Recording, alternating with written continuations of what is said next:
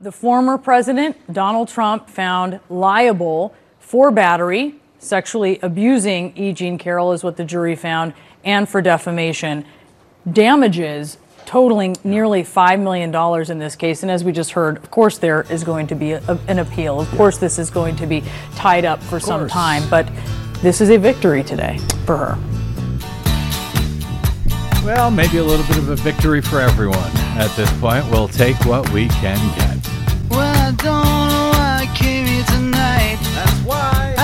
I got the feeling that something ain't right. Ain't. I'm so scared in case I fall off my chair. And I'm wondering how I'll get down the stairs. Clowns to the left of me, jokers to the right. Here I am, stuck in the middle with you. Oh, hey, here I am. From Pacifica Radio in Los Angeles, this is the Bradcast. That's heard on KPFK 90.7 FM in LA, also in California, in Red Bluff and Redding on KFOI, and Round Mountains, KKRN. Up in Oregon on the beautiful Central Coast on KYAQ, Cottage Grove's KSO, Eugene's KEPW. Lancaster, Pennsylvania's W News, Maui, Hawaii's KAKU. In Columbus, Ohio on WGRN, Palenville, New York's WLPP, Rochester, New York's WRFZ. Down in New Orleans on WHIV, out in Gallup, New Mexico on KNIZ, Concord, New Hampshire's WNHN, Fayetteville, Arkansas's KPSQ, in Seattle on KODX, Janesville, Wisconsin's WADR and Minneapolis, St. Paul's AM 950 KTNF. We also stream coast to coast and around the globe every day on the internet on the Progressive Voices channel, Netroots Radio, Radio for Humans, NicoleSandler.com, Radio Free Brooklyn, Workforce Rising, No Lies Radio, Verdant Square Radio, Detour Talk, and most of your favorite podcast sites. Blanketing Planet Earth. I'm Brad Friedman, your friendly investigative blogger, journalist, troublemaker, muckraker, all around swell fellow, says me from bradblog.com. Thank you very much for joining us for another confusing episode of the Bradcast. Another action-packed news day. confusing to me in any event. Uh, he, you know, he has he's got a way of screwing up my show, uh, or at least my best laid plans for my show, uh, just day after day. And apparently, he's done it again today. So we may we may have to make some changes, Desi Doyen, and some truncations on the fly here today. Yeah, but at least it's for somewhat good news. Uh, breaking shortly before airtime this afternoon. After le- less than just three hours of deliberation, a jury in Manhattan on Tuesday, as you heard at the top of the show, found former President Donald J. Trump liable for the sexual abuse of magazine writer E. Jean Carroll.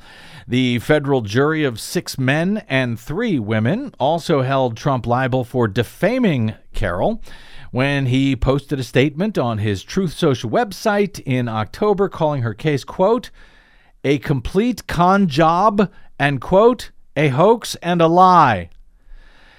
Although more than a dozen women have accused Donald Trump of sexual misconduct over the years, Carroll's case is the first claim to be tested, successfully so, before an actual jury. The jury determined that Carroll had, in fact, proven Trump sexually abused her during an assault in the dressing room of a New York department store back in the 1990s but they rejected the accusa- accusation that he that she had been raped by him. Basically, the jury was able to choose between rape, sexual abuse, and unwanted touching in their uh, in their uh, verdict here, and they chose the middle ground in a case that happened some 30 years ago. Sexual abuse is defined in New York as subjecting someone to sexual contact without their consent which is what the jury found, as opposed to rape, which is defined as sexual intercourse without consent. The jury awarded the 79 year old Ms. Carroll a total of $5 million in damages, about 2 million regarding the sexual abuse, and about 3 million related to defamation. It was a unanimous verdict uh, that came in federal district court in lower Manhattan. Its findings are civil, not criminal. So Donald Trump has not been convicted of a crime here. So, to that end, he faces no prison time. He's not guilty of sexual abuse per se, but has been found liable for it. As I understand the distinction in a civil case versus a criminal verdict. The jury also found that Carroll proved by a preponderance of the evidence that Carroll was injured as a result of Trump's publication of his denial of her accusations on his dumb Truth Social media account in October of 2022. He continued that denial today, the, the, the, the denial which he has found liable for $3 million for. He continued it today after declining to testify in this trial and lying to his followers about that. As the jury was out, Trump posted falsely on his website, quote, waiting for a jury decision on a false accusation where I, despite being a current political candidate and leading all others in both parties, am not allowed to speak or defend myself. now, that is just an outright lie. In fact, the judge in this case took extraordinary measures even after his legal team had rested their case after they put on no defense at all, called no witnesses, including did not call Donald Trump in response to uh, Carroll's case, which had a lot of witnesses. The, uh, the judge took extraordinary measures to allow Trump himself to come in for almost two days after the defense had rested. That's really unprecedented. If he wanted to come in and testify, yeah, apparently nobody's ever heard of someone, you know, resting their case and then bringing another witness in after that. Uh, in any event, Trump did not come in. He had the chance. He did not come in. And, and he lied about it. So he lied about it. And on Tuesday, he claimed he was, quote, not allowed to speak or defend myself, going on to say that he, quote, will appeal the unconstitutional silencing of me as a candidate, no matter the outcome. Following the verdict, Carroll left the courthouse uh, smiling uh, holding hands with her attorneys, though she did not make a comment to the media. Trump, on the other hand, in all caps at his dumb website, uh, posted, quote, I have absolutely no idea who this woman is. This verdict is a disgrace, a continuation of the greatest witch hunt of all time. I don't know if he can be sued a second time for the same thing, but he continues. Uh, for the record, after years of uh, Trump claiming that he would never have raped Carroll because he, she wasn't his type, as if, you know, she had been his type, well, then he would have raped her, I guess. Uh, anyway, during the trial, uh, Carroll's team played part of Trump's deposition in this case. No, he wasn't silenced. He had to sit for a deposition. He did not have to show up as a witness in the case. He chose not to. But in his uh, deposition in the case, uh, the uh, attorneys for um, E. Jean Carroll had asked Trump to identify a woman in a photo that was seen talking to Donald Trump. Trump identified that woman as his former wife, Marla Maples. Turns out that was not Marla Maples. That was actually E. Jean Carroll, other than that, right, she's not his type. The uh, jury determined that uh, Ms. Carroll had, in fact, proved by clear and uh, and convincing evidence that Trump knew his statement was false when he said that her accusation was a hoax, a legal standard known as actual malice. He now owes her five million dollars. Of course, that uh, that uh, uh, case can be appealed, and I'm sure it will be. But for now, uh, good news, at least some accountability out of courtroom in New York. Yeah, and when he does those appeals, I hope that people remind everybody that Trump literally admitted on tape that he sexually assaults women.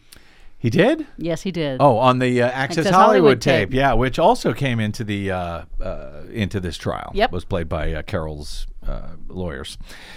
All right, sweeping that aside for the moment, uh, I mentioned on uh, yesterday's show that uh, countries around the world have been issuing travelers' warnings of late to those planning to travel to the United States, including people in New Zealand, Canada, Australia, the UK, France, Venezuela, Uruguay, for example urging their citizens to stay diligent when visiting America. New Zealand's current travel advisory, for example, um, The government there attributes their warning to the threat of terrorism, advising travelers to uh, exercise increased caution.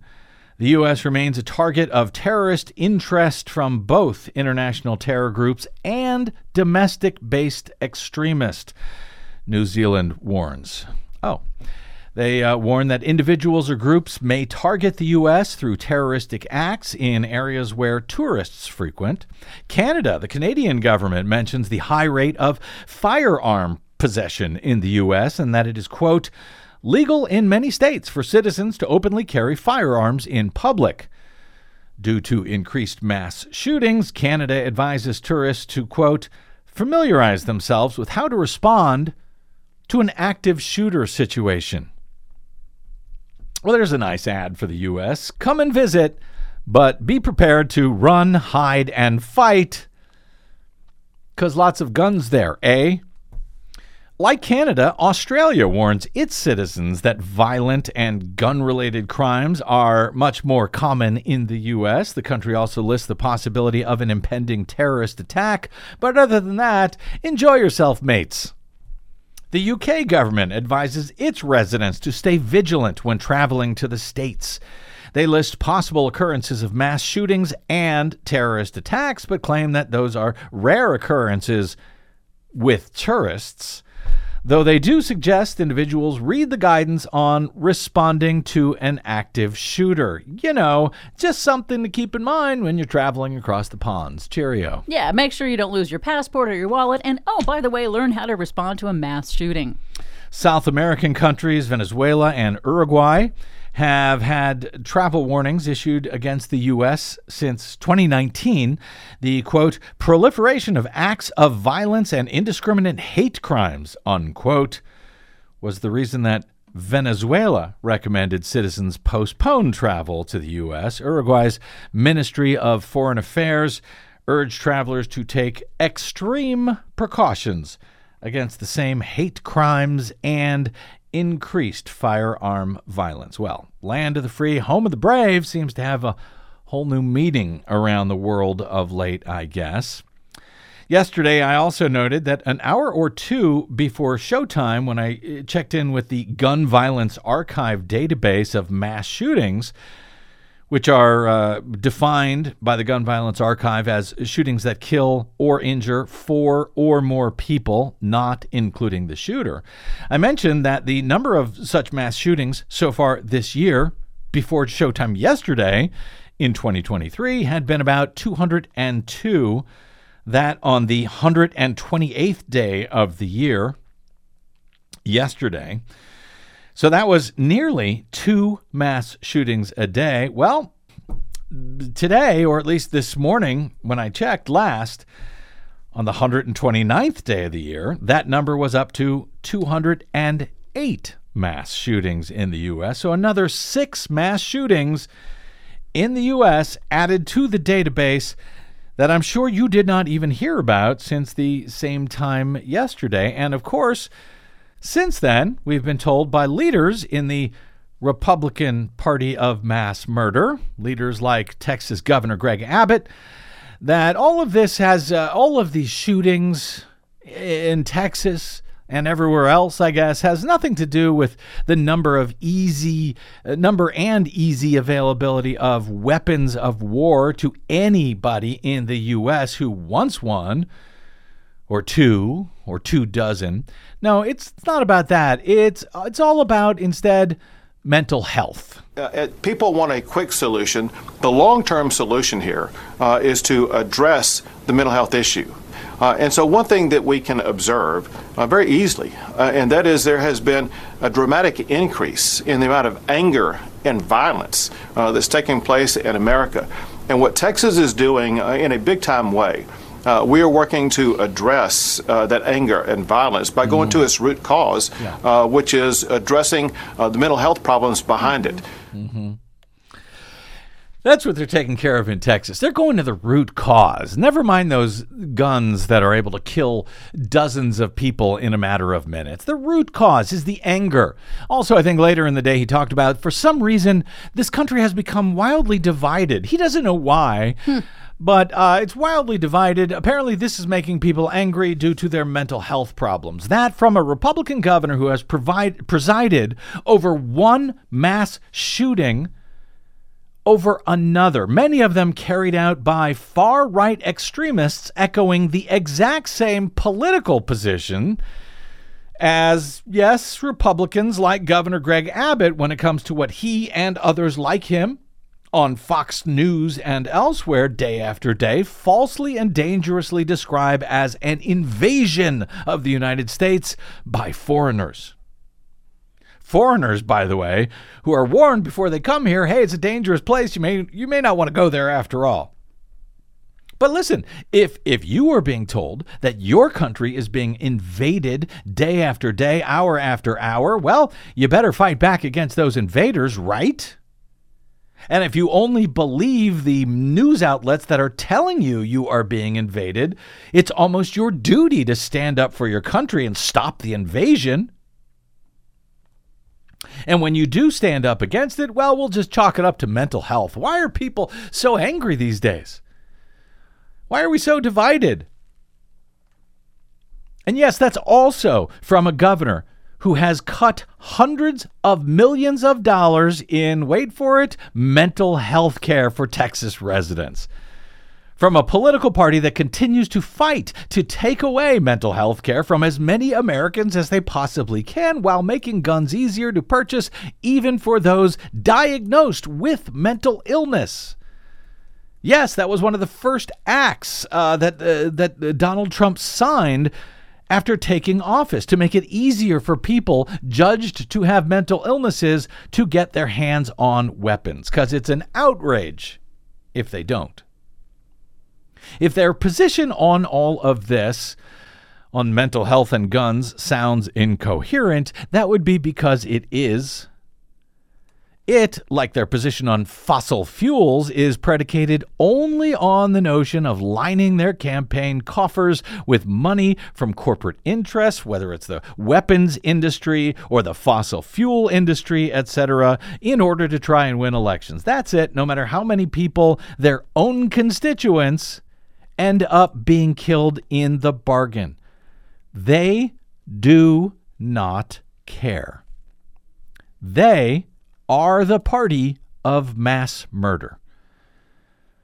But it's not only the mass murderers uh, that we need to worry about when it comes to guns, the ones you, the high profile shootings that take over cable news for a few hours every few days. With anywhere from 30 to 70,000 gun deaths a year in the United States, you know, there, there's more of that than any of us in the media can possibly keep track of, much less cover at this point. According to the officials at the uh, uh, CDC, the Center for Disease Control and Prevention, in 2020, there were 45,222 firearm related deaths in the U.S. That's about 124 people dying from a firearm related injury each and every day. According to the CDC. That same year, 2020, gun related injuries were among the leading cause of death in people ages 1 to 44 in the U.S., according to the CDC.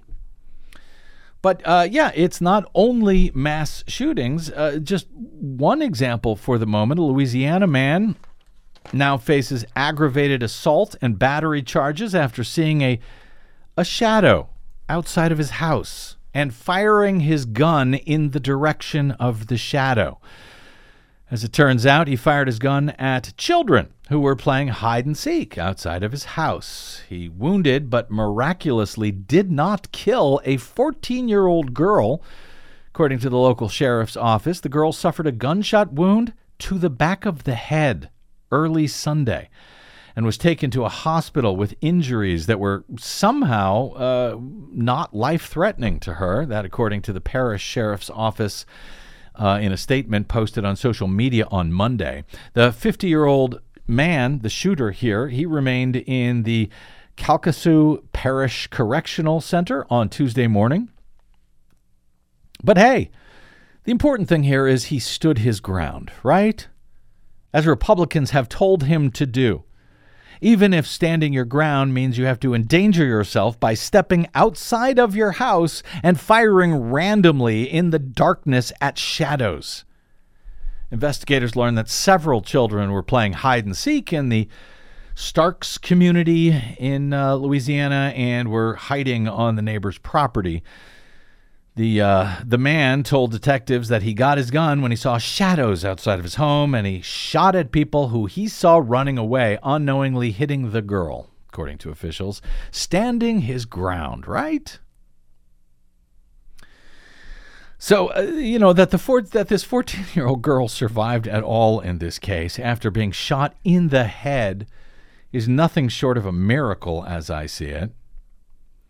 The children who were shot and killed in Texas by a right wing Nazi enthusiast who echoed Republican Party beliefs and, in addition to Nazi tattoos, wore a patch sold by the racist Proud Boys gang on his chest. The racist Proud Boys who supported Donald Trump's attempted insurrection to overthrow the U.S. government on January 6, 2021 and who very close Donald Trump supporters like Roger Stone have hired at times to serve as personal security.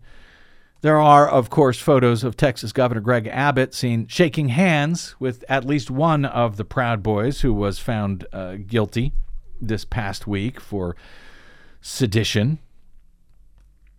One of those children who were killed in Allen, Texas over the weekend at the outlet mall uh, had her face literally shot off by the shooter. Sporting the weapon of choice for mass murderers, that would be an AR 15, a military style assault rifle. But that's not the problem. It's really the mental illness, right? I'll spare you the uh, details that we learned about that particular uh, murder. I'm sorry to have had to share even that much. But these are not just, you know, incidents in a database. These are not just numbers, as horrifying as the numbers are. These are very real incidents, and the uh, you know Americans do not get to see the damage that these weapons cause. These are real people with real families whose lives have been forever ripped apart because Republicans, well, they want to win elections. A family of four has now become a family of one after the Korean American's six year old parents uh, and younger brother were all fatally shot by the gunmen at the Texas Outlet Mall on Saturday, where eight people total were killed, not including the right wing shooter, who was also killed. Just people going about their daily lives in schools and in parks and in grocery stores and in medical buildings in communities, big and small, who all must now grapple with the trauma and grief that lingers when the shooting stops, if it ever does. Two sisters, who were both elementary school students, one in fourth grade, one in second grade, were also killed at that outlet mall on Saturday. A 20 year old security guard at the mall, a good guy with a gun, I guess, he was among those murdered. Another woman was a few days away from turning 28 years old. She moved to the United States from India about five years ago to pursue her master's degree from Eastern Michigan University. Another 32 year old was also shot and killed that day at that particular shooting. Three victims remain in critical condition at this hour. Allen, Texas, which is about 25 miles north of downtown Dallas, with a population of about 105,000 residents, is among the Dallas Fort Worth area's diverse suburbs.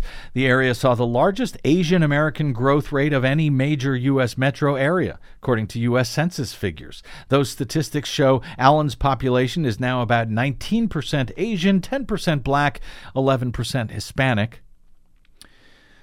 It's also connected to another of Texas's recent mass shootings. In 2019, the 24 year old assailant in the El Paso Walmart shooting, remember that one?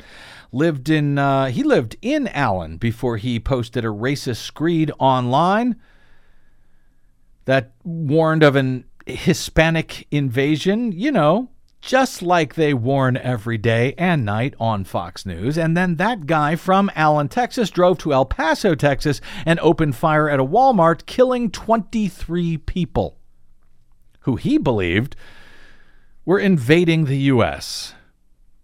Barely a week before Saturday's mass shooting at the Texas Mall, five people were fatally shot in Cleveland, Texas, after a neighbor asked a man to please stop firing his AR 15 style weapon in the yard because he had a baby who was trying to sleep. Well, the guy who was firing the weapon in the yard turned around and, and killed five of the people living in that house. There have also been many mass shootings in Texas since the elementary school massacre back in Uvalde a year ago. Remember that? 21 people were killed there. A lot of them children, again, with similar automatic weapons of war available to young and old alike in Texas, apparently, and pretty much everywhere across the country. But that's not a problem. It's the mental health. Apparently, the mental health that, you know, problems that no one else in the world has, only here in the U.S. for some reason.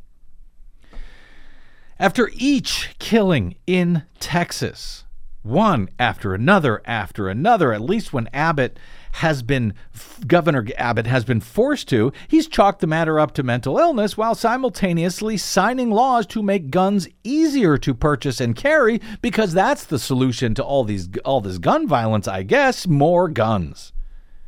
Even though every time they make guns easier to get, guess what? There's more and more gun violence. Abbott described Saturday's murder. Uh, I love this uh, as a quote, unspeakable tragedy. But he had no trouble uh, speaking about the tragedy in Cleveland, Texas, just days earlier when he went out of his way as the victims' bodies were still warm to describe both the victims and the shooter in that case as, quote, illegal immigrants. So who cares about them, really? They were illegal immigrants. They weren't real Americans. We don't need to worry about that. That's a tragedy we can speak of, I guess. So, uh, what are you going to do? Nothing. Nothing, of course. Nothing, I guess, other than make guns easier to get and blame mental health for the problem and cut hundreds of millions of dollars in funding to mental health to do something about it at the very same time. Mehdi Hasan on MSNBC over the weekend had a thought on what could be done Remember when people, people on the right, say nothing can be done about the kind of carnage we have seen this weekend, or that the problem of gun violence, of mass shootings, is some mysterious, unsolvable, unresolvable problem? They're lying to you. This isn't about mental health, which every other country has problems with. It isn't drugs, which every other country struggles with. It isn't computer games, which every other country has. It's the guns. It's obviously the guns which we lead the world in. We're number one in terms of civilian gun ownership per capita. War torn Yemen comes a distant second. We're the only country in the world where the number of civilian guns is higher than the number of civilians living in that country. So when you recognize the undeniable reality that it's the guns, then you can also recognize that one group of people, the Republican Party and their backers over at the NRA and Fox, one group of people is responsible politically and morally for these ongoing gun massacres, the ongoing killing of our kids. Let's stop saying Congress must act and start saying the Republican Party must act. Let's stop treating the GOP as the party of law and order and treat them more accurately as the party of gun violence, of school shootings, of mall massacres. And let's work to ban assault weapons right now. For God's sake, ban the damn AR 15. Yes, for God's sake, ban the damn AR 15s. Uh, that would be a start. We've done it before. It ain't a big problem. We've done it at the federal level from 1994 to 2004. We had a federal assault weapon uh, assault weapons ban, and it was never found to have been unconstitutional, even though it was used for 10 years. It was in place, though it did prevent the explosion in mass killings that we have seen since the Republican Party under George W. Bush allowed that federal assault weapons ban to expire back in 2004. But if the GOP terrorists will not allow that, despite its popularity among the American people, who are hugely in favor, including Republican voters, of, uh, of, of uh, banning the sale of AR 15s. Well, maybe we could just close the background check loophole, pretty please, the, pretty much the lowest hanging fruit in this matter. The NRA used to even be in favor of it. The American people are wildly in favor of that. On Monday, CNN reported that of the multiple weapons recovered that were owned by the suspect in the Allen, Texas shooting, all of them were purchased legally and most via private sellers. What does that mean? Well, it means that they didn't have to the, the the buyer did not have to go through a federal background check in order to make the purchase. This is a loophole in federal law. It's been around for many years and Republicans have refused to close it. Making such background check free purchases of deadly weapons of war perfectly legal in Texas. And, well, the terrorists remain grateful for that. Yesterday on this program with uh, Mueller, she wrote Allison Gill, we discussed the sentencing memo that was submitted to the court by the U.S. Department of Justice for the members of the uh, far right Oath Keepers militia group uh, who were found guilty a few months back for seditious conspiracy and other federal felonies that they committed on January 6, 2021, on behalf of Donald Trump and the Republican Party's attempt to steal the 2020 presidential election from the American people. And the DOJ, in their sentencing memo, while throwing the book at the right wing conspirators, actually increased the penalties that they were seeking based on what is called an upward departure from the sentencing guidelines due to a terrorism enhancement to those crimes. So they're actually able to ask for a larger penalty because it wasn't just the crimes that they committed, they also committed them in the name of terrorism. I wish mass murder and insurrection to steal an election were the only acts of, yes, terrorism now being carried out by the Republican Party, but they are not. Along with uh, all of the gun crimes, all of the insurrection, the Republican Party is also in the middle of attempting economic terrorism against the United States and against the world as they threaten to destroy the nation and the world's economy yet again for political gain because they think it will somehow help them win elections. So, yeah, they are not only the party of mass murder, the Republican Party is also the party of domestic terrorism.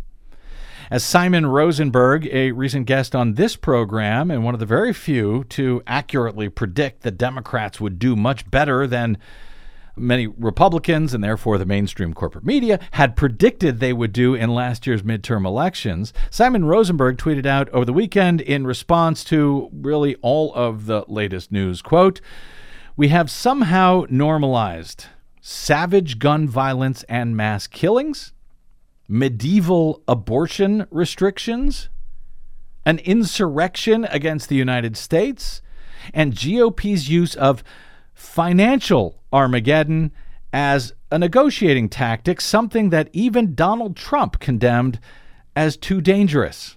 I can't imagine anybody ever even thinking of using the debt ceiling as a negotiating wedge. Uh, when I first came into office, I asked about the debt ceiling, and I understand debt ceilings, and I certainly understand a, uh, the, the highest rated credit ever in history and a debt ceiling.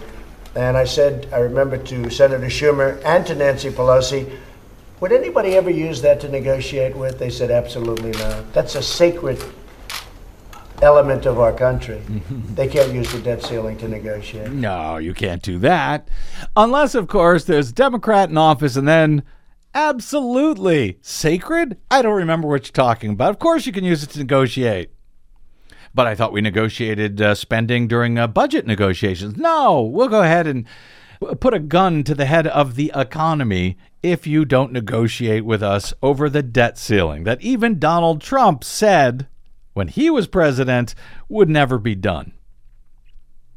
Rosenberg added to his tweet, uh, tweet, quote, if there was a terror organization operating inside the U.S., how would it look any different than what we are seeing with regular mass shootings in public spaces and insurrection against the U.S. government, the threat of crippling the U.S. economy and global financial system unless demands are met.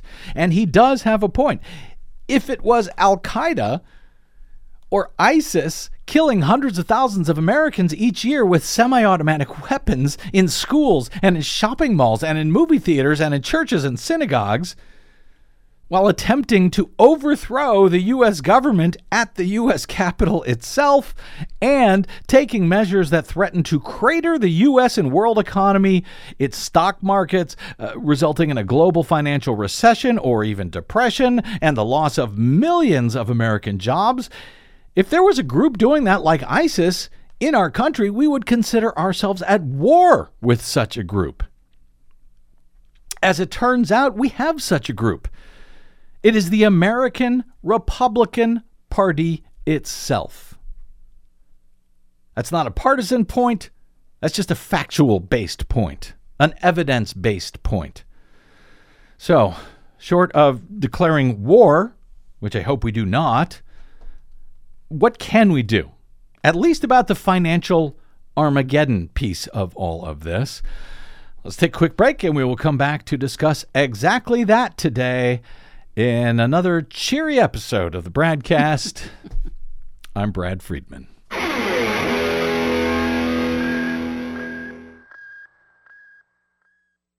What the public hears on the public airwaves matters. At the Bradcast, we do our best to bring you accurate news and analysis on the issues that actually matter, and we do it all independently without corporate or political influence.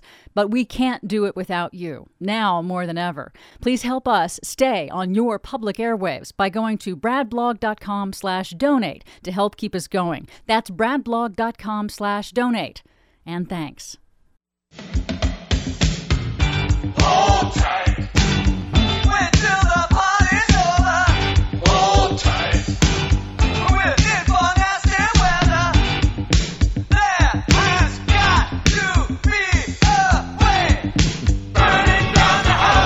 Working on it. Welcome back to the Bradcast. Brad Friedman from BradBlog.com. All right, the uh, the the president of the United States must do his job of both following the law and the Constitution, and to that end, sometimes it's very difficult to do both. And there may be one thing, however, that he can do if Congress fails to do their job, and that would be to ignore the unconstitutional so called debt ceiling law.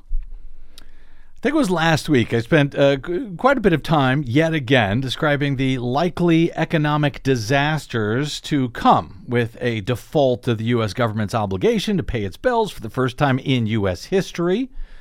An occurrence which would be 100% self caused, 100% avoidable, and yes, 100% the fault of Republican economic terrorists in Congress failing to pass a simple really up or down vote on a clean bill to raise the dumb debt ceiling, as has happened nearly 80 times without incident since the 1960s.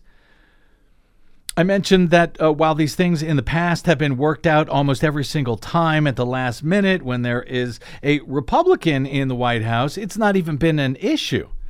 They did, they did it three times. They raised the debt ceiling uh, or voted to ignore it three different times when Trump was in office and as he was increasing both the debt and the deficit by increasing spending and cutting taxes, cutting revenue, money coming into the government from corporations and the wealthy. This time around, with no small number of Republicans now in the U.S. House who now actually seem willing, even eager to crash the entire U.S. and world economy. This time, while President Biden is right to not negotiate with economic terrorists holding the U.S. and world economy hostage to their pretend concern about government spending, out of control government spending. Well, President Biden, as I noted, damned well better have a plan B in place for what to do if these dangerous Republican terrorists in the U.S. House call his bluff and refuse to pass a clean debt ceiling bill, crashing our economy and the stock market and millions of jobs lost in the bargain. I sure hope Joe Biden has a plan B. I sure hope he sticks to his guns and doesn't negotiate with the terrorists, but I hope he's got a backup plan. The uh, GOP terrorists in the House believe that they have got a weapon. It, they, they think this is one of their only weapons, in fact, against the White House, and they damn well may be planning to use it this time. They damn well may be planning to, yes, shoot the hostage. So the White House, while sticking to their guns and refusing to, to negotiate on spending that has already been approved by Republican and Democratic Congresses and presidents alike, well, he better have a backup plan to use in response to these nihilistic terrorists who now control the House Republican caucus. And uh, while I sure hope they do, um, the, the the plans of the White House are unclear at best about what they will do in that eventuality. But we are now beginning to see, I think, or maybe I just hope, the outlines of a plan.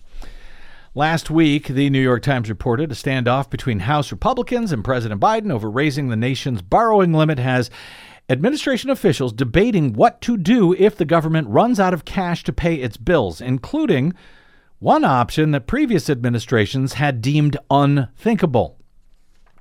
That option is effectively a constitutional challenge to the legality, or in this case, constitutionality, of the debt limit law itself. Now, if you haven't brushed up on your U.S. Constitution lately, this year may be a very good year to review uh, the 14th Amendment. For a lot of reasons. A lot of reasons, specifically two two different provisions in the 14th Amendment. Yep. One section of the post Civil War Amendment, Section 3, we've discussed quite a bit in recent years on this show. That's the provision that disqualifies from office anyone who, quote, having previously taken an oath as an officer of the U.S. or any state, quote, shall have engaged in insurrection or rebellion against the same. They would be barred from office. That's a useful one to keep in mind. Uh, for example, it could bar Donald Trump from qualifying to hold future office after being sworn in as president back in 2016, taking the oath, and then subsequently engaging in the January 6th insurrection. So I suspect we'll come back to uh, uh, 14.3 you think? uh, in the months ahead. Yeah.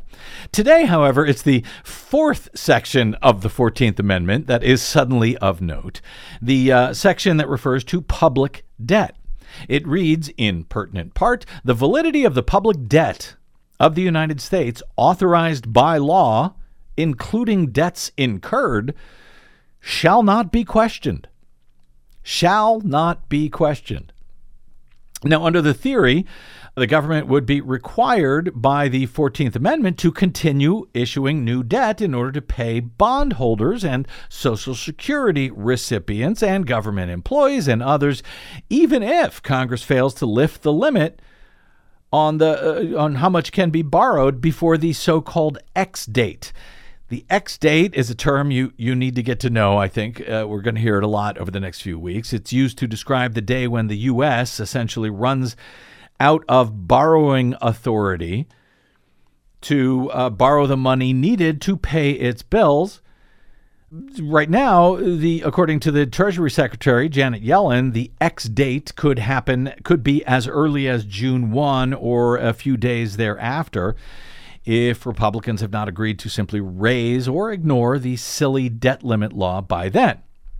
Now, some legal scholars contend that the language in the fourth section of the 14th Amendment, the literal reading of the words in the Constitution, overrides the statutory borrowing limit law. The argument goes that since the Treasury is required to pay the bills for stuff that Congress and presidents have mandated it to pay, it would be both unlawful to not pay those things and that the borrowing limit instituted by Congress during World War I is actually in violation of the fourth section of the Constitution's 14th Amendment. And after years of presidents sort of poo pooing the idea that the language of the amendment applying to the debt ceiling law you know, oh, that we can't use that here. Well, Biden's White House may now arguably correctly actually be considering that as their plan B, and I'm glad they got one. When we hit the debt, if they got one, if they decide to use this, when we hit the debt ceiling on the X date, they would simply just keep borrowing as needed to pay the bills required required to be paid by law saying that this uh, debt ceiling law is unconstitutional. We don't need to follow it, or even if we do need to follow it, we're also we also need to follow the laws that says we have to make these payments. Top economic and legal officials at the White House, the Treasury Department, and Justice Department, according to the New York Times, have made that theory a subject of intense and yet unresolved debate in recent months. That, according to several people with uh, familiar with the discussion. The debate is now taking on new urgency, they write, as the U.S. inches closer to default for the first time ever. Officials who support invoking the 14th Amendment and continuing to issue new debt as needed contend that the government would be exposed to lawsuits no matter what they do. If it fails to continue paying its bills after the X date, it could be sued by anyone who has not paid on time in the event of a default. Other officials have argued that the statutory borrowing limit is binding and that an attempt to ignore it would draw an immediate legal challenge that would most likely rise quickly to the Supreme Court. Either way, they're going to get sued Yeah. Unless Republicans do the right thing. But I think we can rule that out right now. We'll just take that off Just the scratch that That's right off gonna, the list. Yeah. And I think it would be an interesting uh, concept, and I would rather not have to find out if the U.S. Supreme Court, the right wingers on there, would be willing to crash the economy so that they could ignore the plain text of the Constitution and say, yeah, go ahead, uh, you know, let the Republicans win on this one. Yeah, well, you may be finding that out uh, sooner rather would than rather later, not. depending on how it goes. Yeah. In the meantime, before we even get to that point, several folks are already attempting to force the issue sooner rather than later with a uh, with a lawsuit. A union of government employees on Monday has sued Treasury Secretary Janet Yellen and President Joe Biden to try to stop them from complying with the law that limits the government's total debt, the debt limit, which the uh, lawsuit contends is unconstitutional. The suit, followed, filed by the National Association of Government Employees, says that if Yellen abides by the debt limit once it becomes binding, possibly next month, she would have to choose which federal obligations to actually pay. Should she, for instance, pay interest payments on Treasury securities, or should she pay Social Security checks to senior citizens? If there's only so much money to spend? But under the Constitution, the lawsuit argues the president and Treasury Secretary have no authority to decide which payments to make because the Constitution grants spending power only to Congress. And of course, Congress has already decided what to spend on what. And if they don't follow that, well, that would violate the Constitution's separation of powers.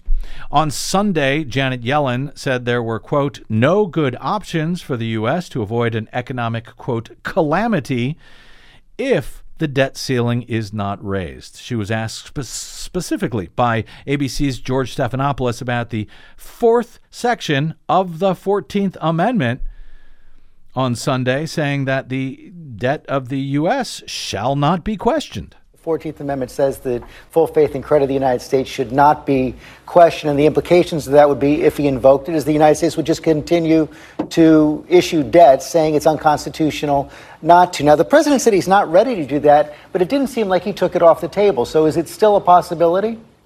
Look, you know, our priority is is to make sure that Congress does its job. There is no way to protect um, our financial system and our economy other than Congress doing its job and raising the debt ceiling and enabling us to pay our bills. And we should not get to the point where we need to consider whether the president can go on uh, issuing debt. This would be a constitutional crisis. But do you? But is it on the table? Is it something that could be considered? Are you saying you just said there's no way this can be done without Congress? Is that a hard and fast position that the president will, under no circumstances, invoke the Fourteenth Amendment? Look, I, all I want to say is that it's Congress's job to do this. If they fail to do it, we will have an economic and financial catastrophe that will be of our own making. And um, there is no action that President Biden uh, and the U.S. Treasury can take to prevent that uh, catastrophe. I- I'm still not exactly clear on, on whether it's on the table or off the table. Is it a break glass in case of emergency option? Look, I, I don't I don't want to consider emergency options. Um, what's important is that members of Congress recognize what their responsibility is and um, avert what will surely be, regardless of how it's handled, what option is used to handle it, um, an economic and financial catastrophe. It sounds like you're saying you don't want to, but you may have to. what to do if Congress fails to meet its responsibility. There are simply no good options. And the ones that you've listed are among the not good options. Yeah. uh, A, good for him pressing her the way he did, but B, uh, I think that means it's still on the table, as far as I can tell. Well, I think Either it makes sense for her not to discuss any options because that just gives Republicans some freedom Yeah. to expect that Democrats are going to bail them out at the last second for their economic terrorism. Fair enough. And she makes uh, the important point that even if that were to happen, we would still see the markets crashing and uh, the bond rating lowered for the U.S., which last time this happened back in 2011, even before we hit the X date, because of the threats by Republicans, the U.S. had its bond rating lowered. It cost us billions of dollars, and that's probably where we're headed. But it's good to know they are at least considering this option. And frankly, if they announce it in advance, maybe we will avoid all of this. For what it's worth, both uh, Janet Yellen and the administration itself got some pretty good legal firepower uh, backing on this matter over the weekend when well respected, longtime respected Harvard law professor and advisor to three different Democratic presidents on the 14th Amendment, Lawrence Tribe followed an, uh, filed an op ed in the New York Times on Sunday about why he has changed his mind about the separation of powers and the 14th Amendment, noting that while he uh, disagrees with the use of the 14th Amendment in regards uh, to the debt limit, or at least he had in the past, he's now changed his mind, writing that it still raises thorny questions, but he has, quote, come to believe that they are the wrong ones for us to be asking. The question isn't whether the president can tear up the debt limit statute to ensure that the Treasury Department can continue paying bills submitted by veterans hospitals or military contractors or even pension funds that purchased government bonds. The question isn't whether the president can, in effect, become a one person Supreme Court striking down laws that have been passed by Congress. The right question is whether Congress, after passing the spending bills that created these debts in the first place, can invoke an arbitrary dollar limit to force the president and his administration to do its bidding. Lawrence Tribe writes there's only one right answer to that question, and it is no. And there is only one person, he says, with the power to give Congress that answer, and that is the President of the United States. Tribe writes as a practical matter, what that means is this Mr. Biden must tell Congress in no uncertain terms as soon as possible before it's too late to avert a financial crisis that the U.S. will pay all of its bills as they come due, even if the Treasury Department must borrow more than Congress has said that it can. The president should remind Congress and the nation, quote, I'm bound by my oath to preserve and protect the Constitution to prevent the country from defaulting on its debts for the first time in our entire history. Above all, he argues the president should say with clarity, my duty faithfully to execute the laws extends to all the spending laws Congress has enacted, laws that bind whoever sits in this office, laws that Congress enacted without worrying about the statute capping the amount we can borrow. By taking that position, Tribe writes, the president would not be usurping Congress's lawmaking power or its power of the purse, nor would he be usurping the Supreme Court's power to say what the law is. Biden would simply be doing his duty to take care that the laws be faithfully executed, even if doing so leaves one law, the borrowing limit, first enacted in 1917, temporarily on the cutting room floor.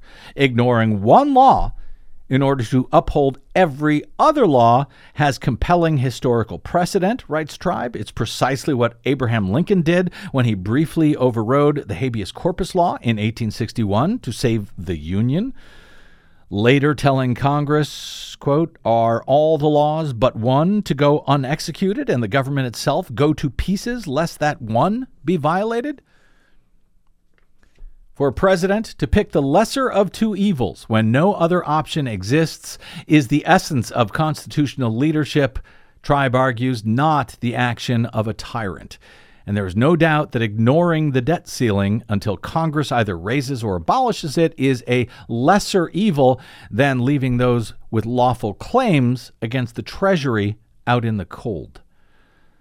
Section 4 of the 14th Amendment, he notes, prohibits the president from permanently stiffing our creditors, even those required to wait their turn after the Treasury runs dry. So even if Speaker McCarthy and those pulling his strings succeed in making some of those creditors wait, it would not eliminate our debts. It would merely replace them with IOUs, and that's just debt in another form, argues Larry Tribe saying, yeah, the president not only should invoke the 14th Amendment, but he should announce that he is doing it now sooner rather than later before the uh, markets get jittery and uh, and the everything damage is uh, begins to gets- collapse. Yes, much farther uh, Yep. damage indeed. Um, and he makes an excellent argument about that being a separation of powers issue. That Congress cannot, after the fact, come in and try to use a bargaining chip to force the executive branch to do something else. So that's an interesting argument. Interesting indeed, uh, except for uh, the notion that we're having this argument at, At all. Yes, that's true. thanks to the terrorists, the economic terrorists in the Republican Party. All right, we got to get out. Uh, my thanks as ever to Desi Doyen, our producer. My thanks as ever to all of you for spending a portion of your day or night with us. It is always appreciated. We oh, we hope we always make it worth your while. We certainly do try. If you missed any portion of today's program, you can download it anytime for free at bradblog.com, along with every program we have ever done in our lives. All of that made possible to you for free. Thanks to those of you kind enough to support our work by stopping by bradblog.com slash donate to help us stay on your public airwaves. Just going over to bradblog.com, hit one of them donate buttons. There's some nice, easy ones to use right at the top. And boy, could we use uh, some new folks signing up as subscribers right around now. Thank you in advance. All right, that's it. Drop me email if you like. I'm bradcast at bradblog.com. On the Facebooks, Twitters, and Mastodons, I am the Brad Blog. We will see you there. Till we see you here next time, I'm Brad Friedman. Good luck, world.